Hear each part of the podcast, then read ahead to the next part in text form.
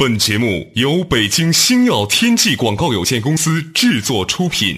山海如此多娇，引无数英雄竞折腰。数风流人物，还看我是梁冬。大家好，我是吴伯凡。两个男人孕育五年，梁冬、吴伯凡帮你坐着打通经济生活任督二脉，东吴相对论，好戏马上开场。做打通经济生活任督二脉，大家好，欢迎收听《东吴相对论》，我是梁东，对面的依然是二十一世纪商业评论主编吴伯凡，伯凡你好，大家好。伯凡刚才呢，在录节目之前呢，我们看了一个很有趣的一个现象啊，嗯伯凡的太太，也就是我的嫂子呢，给他准备了一个水壶啊，拿了进来喝水。我认为呢，这是一个很有趣的一个标志性的事件。嗯，是属熟的标志，这是属熟的标志是吧？一个六零后、七零后呢，现在是拿着一水瓶；八零后呢，拿一瓶水；那九零后呢，是根本什么都不拿。哎，这是一个玩笑，但是呢。从这个玩笑里面可以看到呢，时代正在隆隆的往前滚了。我们以前说过是吧？在巨大的时代车轮上，你要是跑在前面的话，你会被压死；跑在后面呢，你跟不上，你只能跑它的旁边。所以呢，我们作为时代的旁观者，看到了一些有趣的变化。有趣的变化之一就是，最大的八零后今天已经是三十一岁零九个月了。嗯，这说起来是很恐怖啊。嗯，一说八零后，由于这种惯性思维，还是把他们看作孩子嘛。对。你把他看作孩子的时候，人家把你看作叔叔，你知道吗对对，那是很自然的一种回报啊。为什么说八零后是赶不上趟的一代人？面临买房还是创业两种选择的时候，八零后为什么很难像六零后、七零后或者美国的同龄人一样去选择创业？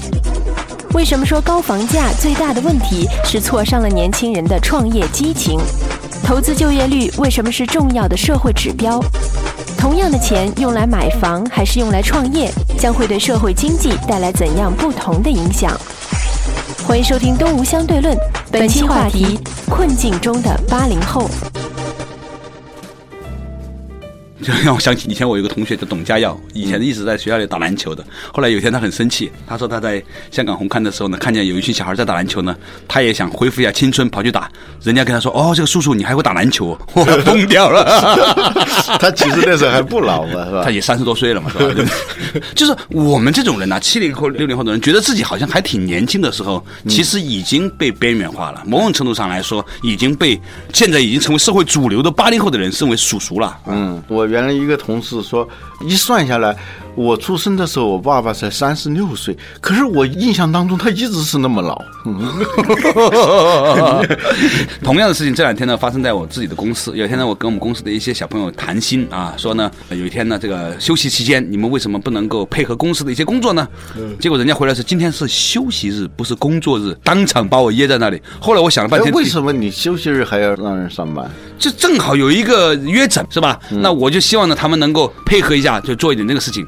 这个事情呢，我开始还挺生气，后来我想也没有什么值得生气的。对于一群八零后的孩子来说，他们认为这个是很正常的事情。我拿一天的工资工作一天，我有休息的权利。所以呢，我后来也没说什么话了。但是呢，后来想想呢，的确是这些事情呢，如果放在我当年给我的老板这样说的时候呢，我觉得我肯定不会这样说。而如果我这样说的话呢，可能当场就被炒鱿鱼了。但是今天呢，当我的员工跟我这样讲的时候呢，其实我只是觉得说，嗯，看来我老了，我们。之间是有代沟的。嗯，现在有个话题，如何管理八零后啊？对，他们的价值观跟我们的价值观实际上是非常不一样的。对，但是我们千万要记住，我们的价值观不见得是正确的标准哦。嗯，对。但是很不幸，现在各个单位里面基本上还是六十年代、七十年代的人在掌权，是吧？嗯嗯。所以呢，八零后的人就很郁闷呐。他们郁闷在哪里呢？八零后的孩子，他们的父母呢，应该是五十年代出生的。对，呃五十年代出生的人，过去有个顺口溜，说他们是比较赶不上趟的人啊，什么或者什么都赶上趟的人。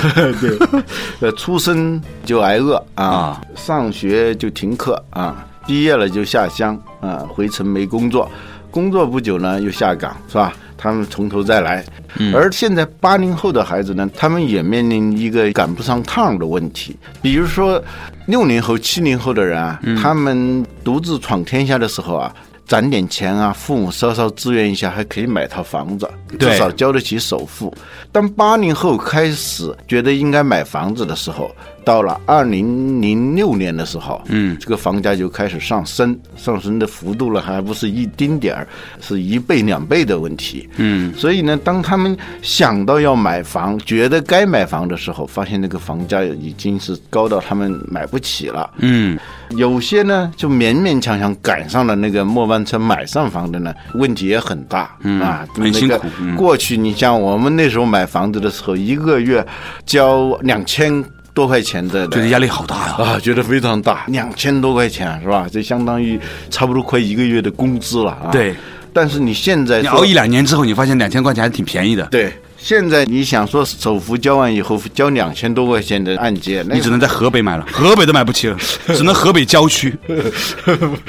所以这个对他们的压力非常大，不管是买上房的和没买上房的。那天我听社科院的一个专家说，现在有多少五亿啊、几亿人进入中产阶级，他认为这个判断是错的啊他说：“他说我们单位的人，那不是什么房奴和车奴的问题，是没有资格当房奴和车奴的问题。”啊，就是说每个月月光一族，你基本上是没有可支配的现金对来做其他的消费的。对这就让我想到一个问题，就关于创业的话题。对，这是一个永恒的话题，对于年轻人来说，对尽管是很艰难，同时又是很诱人的一个话题。每一个男人都想做一次 CEO，就像每一个女人都想做一个家庭主妇一样，都像一做公主一样啊，所以中国很有意思。中国人为什么那么多人去拍婚纱照啊？很多女人可能这一辈子只有拍婚纱照或者结婚的时候能穿的跟平常不太一样嗯啊。对，这是一个梦嘛，少女时代的一个梦嘛。对但是我们的男生呢，少女时代的梦可能就是想当一个 CEO，是吧？对这个企业法人赔死你。但是呢，现在的问题啊就来了，现在的问题呢就跟以前不一样。马化腾啊，嗯当年他们几个合伙人创业的时候啊，四个人吧，凑了五十万块钱。嗯对五十万块钱呢，对于他们来说有两种选择，一种呢是用这五十万块钱创立一家公司，嗯，还有一种选择呢，就是每个人呢可以买一套房子，就是交首付十二点五万，平均每个人。那个时候交首付百分之二十的首付是足够的。那六十多万的房子是很贵的房子，那对时候。但是呢，在两种选择里头，他们选择了前一种，就是推迟买房。嗯，说先创业啊，先自坡再自窝，大宅精神啊、啊，先把一个事业做起来，然后自然会有房子。他们会这么想，嗯啊，事实证明呢，他们也是对的。但是你换一下，你把这个情景移到今天来呢，就不大可能，因为如果你有交得起首付的钱，你是愿意去创业呢，还是愿意去买房子呢？当然，今天交首付再也不是十二点五万了，是吧？分分钟是一百万。有一天，我听一个八零后跟我说：“哎呦，如果现在一个房子首付五十万就好了。哇，好大的口气啊！对，首付五十万，他还能够承受嘛？啊我一想，我们当年五十万就是一套房子全款，差不多就买了嘛。对，所以对他来说，如果今天要有五十万的话，他不大可能选择去创业，因为如果房子上涨的预期还是那么大的话，嗯哼，那他就赶紧啊，说时迟那时快。嗯 就把房子给买了，因为拥有房子的机会是稍纵即逝的，呃你赶上了这一趟列车，你就成了有产阶级，你就成为房奴，赶不上的话，你连房奴都成为不了，那就做房奴的呃梦想都被破灭了。讲起来多悲哀哈啊！连做奴隶都需要争取，我鲁迅说。做奴隶的时代和想做奴隶而不得的时代哈啊现在是想做房奴的人和想做房奴而不得的人啊，嗯这说起来很悲哀。大家对高房价有各种各样的指责啊、诟病。嗯，在我看来，最大的一个问题就是它挫伤年轻人的创业激情。嗯，所以呢，差不多啊，每个星期啊，都收到好几封这样的信啊，嗯就是说讲一讲关于八零后的房子啊、职业啊等等这样的话题，这就证明大家一直在焦虑这个问题啊。嗯，我突然想起了刘军洛讲过的一个观点，我觉得挺有趣。他说美国吧，大家都说美国的这个垃圾的房地产债券，什么房利美、房地美是吧？嗯。但是你当你没有留意到，虽然它的房产的债券是垃圾，嗯，但是他们的房子可不是垃圾，嗯。所以呢，这令到什么呢？令到很多的美国年轻人，他们。创不创业成功都有可能以很低的价格住到联排别墅或者别墅里面吃汉堡包。嗯，比如说你说 Facebook 的创始人，嗯，他创业成功了，他可能也是住那样的房子，吃那样的汉堡包。嗯，他创业不成功，他还是吃那样汉堡包，住那样的房子。嗯，所以他一定会去创业。对，而且呢，他一定不会说为了一点钱就把公司给卖了。嗯，他说一百个亿美金我都不卖，五百亿我都不卖。对呀，我们讲过嘛，值五个亿的时候啊，他不卖。对呀，值十个亿的时候不卖，一百个亿他照样不卖，因为。因为他卖了，他生活也不会太大改变啊，他没有太大的改变。他该住房子才住房子，他也不是说要需要基本的生活保障是没有问题。所以从这一点上来说，我觉得这才是未来中美竞争的一个很重要的一个点。嗯，年轻人是不是有机会去创造未来的价值？因为我们知道说，这个社会的大部分的就业机会其实是靠中小企业完成的。对啊，就同样的钱，它是用来买不动产，还是用来创业？最后它的结果是很不一样的。投资就业率，我觉得是社会一个非常重要的标准。对，就是你多少钱下去，能够造成多少就业，这是我们社会今天再强调都不过分的一个原则。对，呃，你想想，一套房子五十万进去了。它不造成任何就业啊，顶多给物业公司交点钱啊。那物业公司少的可怜的一点就业。对啊，如果这五十万下去，一个腾讯公司现在也是过万人了啊，过万人了。所以它这是很不一样的，是吧？我们看八零后。最大的已经是过了而立之年，就三十一岁九个月嘛。三十而不立啊，那是一个很恐惧的事情啊。嗯，我觉得是这样的。嗯，如果到了三十五岁的时候你就放弃了，你也就舒服了。嗯，但是呢，在二十九岁到三十三岁这段时间里面，其实很焦虑的。嗯，就像一个女的到了二十八岁的时候还没有嫁出去，她已经开始恐惧是一样的。但是过了三十三岁以后，三十五岁以后，她就是这样的。就三十岁，它是一个分界线，但是呢，过了三十的人，他在心理的习惯上头，至少是。自己说服自己的理由还比较充分。我现在还是二十八九岁，对，差不多啊。过去几个月能有什么实质性差别？所以当他三十岁的时候，他觉得还是画到二字系列。三十一呢还可以耐一年，到三十二就耐不住了。对啊，到三十三彻底告诉你，你已经正式转正了。成为三十以上了啊啊！就这样的一种从回避到焦虑到适应，不是有一个笑话？这算命的人啊，给一个人算命，看了看他说：“你啊，四十岁以前啊，没什么钱。”嗯，那个人很沮丧，同时也满怀期待的说：“那我四十岁以后呢？”那个算命的人告诉他：“四十岁以后啊，你就习惯了。” 说了这个关于八零后的这种生存状况啊，人不就是两个嘛，有家有业嘛，是吧？对。现在叫什么？结婚不买房就是耍流氓，是吧？这 个这个。新的婚姻法对这个事情还有很大的打击啊，你知道吗？新的婚姻法你解读一下，你会发现有很多东西很值得玩味哈。继续啊，很多人呢结婚呢就必须要买一套房子，对，对中国人说这个观念还是很强烈的，对啊，家没有。业呢？业就是你刚才说的问题，在它的上面是七零后、六零后，嗯，已经是中高层，都是这样一些人，是吧？呃，你想想，他也就比七零后也就小十岁，是吧？对，十几岁。关键是，如果是在一般的公司里头，他应该年龄啊是有八零后的。有七零后的，有六零后的，对呀，还有五零后的，是吧？对对对，啊，它正常的是这样的。嗯，但现在呢，就好多公司啊，就尤其是新起的这些公司里，最高层全是七零后，全是七零后。你想想，等七零后退休的时候，哎，八零后也快到退休的时候，一看很绝望的一件事情，是吧？升迁的这个机会，在绝望之中，我们还是要有些希望的。稍事休息一下，马上继续回来。坐着打通经济生活任督二脉，东吴相对论。什么是财商？为什么说一个人财商的高低和他接受的早期教育密切相关？理财为什么要从娃娃抓起？为什么说儿时物质条件相对优越的八零后缺乏饥饿感？什么是多子女环境造就的智慧？为什么说作为独生子女一代的八零后，因为在一个过于简化的生态环境中长大，所以很难培养出创新变通的心智模式？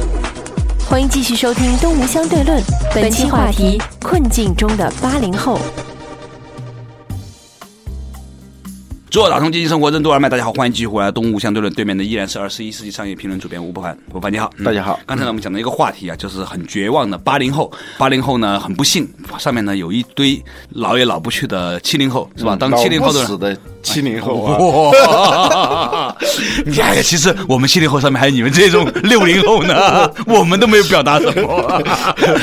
但是呢，的确是很让人沮丧，因为中国的独特的情况哈，比如说任何一个其他的国家，五零后的人会比六零后的人多一点钱啊，六零后的人呢比七零后多一点钱，大家也舒服也就习惯了。嗯，只有在中国，七零后的人既比五零后、六零后的人有钱，也比八零后的人有钱。这群人呢，还身体还可以，还卡住各个位置，很讨厌，很讨厌，很讨厌。而且呢，他们抢先又买了房嘛，啊，把房价拉高了之后，你一人占几套，很讨厌，很讨厌。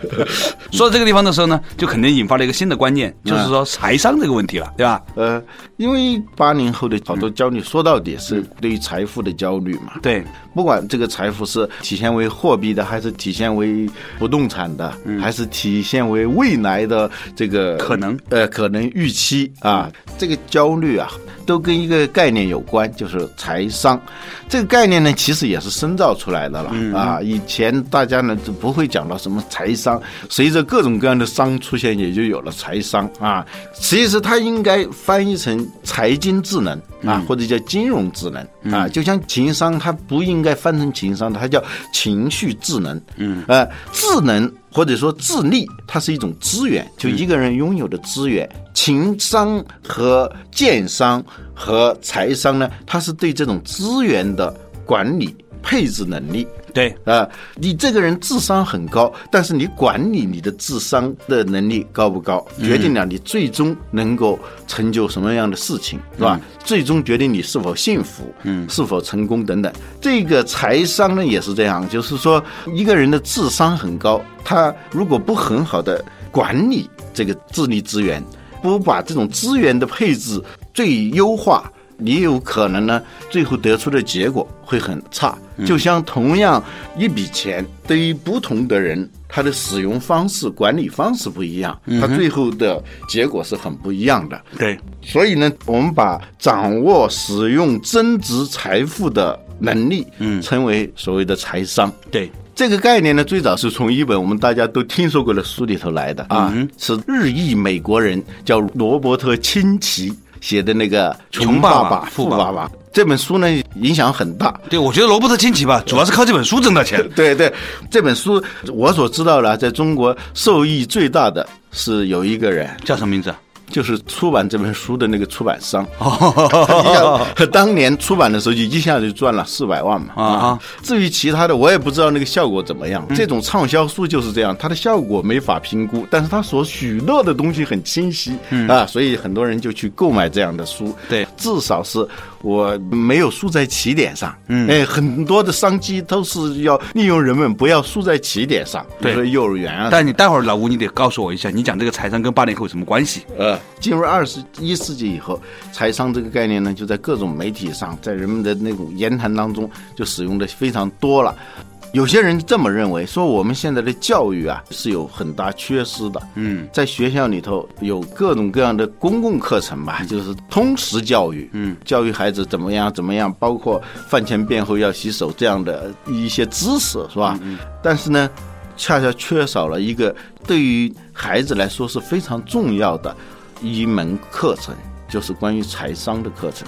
据说啊，这个财商的高低啊，与一个人早年的教育关系非常大。对这一点呢，我一看一些现象，确实能够验证这个事情。嗯，比如说你去温州那个地方，为什么你一看怎么那么多的中小企业主啊，是吧？对，一家一户的都很有钱。嗯，是不是说这个地方的人天生的他的智商就高呢？对，呃，我想不是，是吧？那如果我们要用另外一套评估体系的话，比如说高考，那也算是一种吧。嗯啊，他是不是那个地方的高考状元就比较多呢？对，肯定不是这样的嘛，是吧？虽然那个标准是片面的，但是他至少说明那个地方的人不一定说是他的智商很高，只能说他的财商比较高，而财商呢是与他们小时候的那种耳濡目染。对。有关系。嗯，从小的父母、邻居，大家在一块儿谈论的那些事情，他的价值标准，还有一些心理习惯等等，这个东西有关系。嗯所以在温州、在义乌那些地方，一直是这么一个规律嘛，叫小学毕业的当老板，嗯高中毕业的做中层啊，嗯，大学毕业的做翻译啊，就是他们搞外贸嘛，是吧？这显然呢，就是说导致他们比较成功的，就是跟他小时候的教育有关系。嗯我们以前讲过一个报童瑞恩，是吧？说创业要从娃娃抓起啊，理财要从娃娃抓起，因为小时候形成的很多习惯，一生其实都是在受用的，或者是受拖累的。嗯。好像是罗曼·罗兰说过一句话吧？对他这样说的嗯，他在《约翰克里斯朵夫》里面说，大半的人在二十岁或者三十岁以上就死了，一过这个年龄，他们只变成了自己的影子，以后的生命不过是用来模仿自己，把以前真正有人味儿的时代所说的、所做的、所想的、所喜欢的，一天一天的重复，而且重复的方式越来越机械，越来越脱枪走板。嗯，还有我觉得就是足球也好啊，还是计算机也好啊，创业也好，还才智教育也好，的的确确应该从娃娃抓起。对，就八零后啊，有一个特点，他们没有吃过苦，嗯，你我都还吃过苦的。吃过苦的尾巴啊，，对，不是吃过苦头，也吃过苦尾啊。对，呃，至少知道饿肚子是怎么回事啊。所以有饥饿感。啊，对，还有一点点想上冲的要求。对对但是呢，你知道我八零后啊，很多他们的父母啊，五十年代的人啊，呃其实呢，在童年的时候，一第一没有提供给他们饥饿感，不，那是改革开放了，中国也逐渐的变得富裕起来对了嘛。，但是的，同时又没有给他们足够好的在童年就建立起来的真正的管理财富的意识和心智模型。还有一个呢，就八零后他就是独生子女多嘛，对，所以在家庭里。面是没有被竞争过的。呃，对，他不是处于一个正常的生态当中。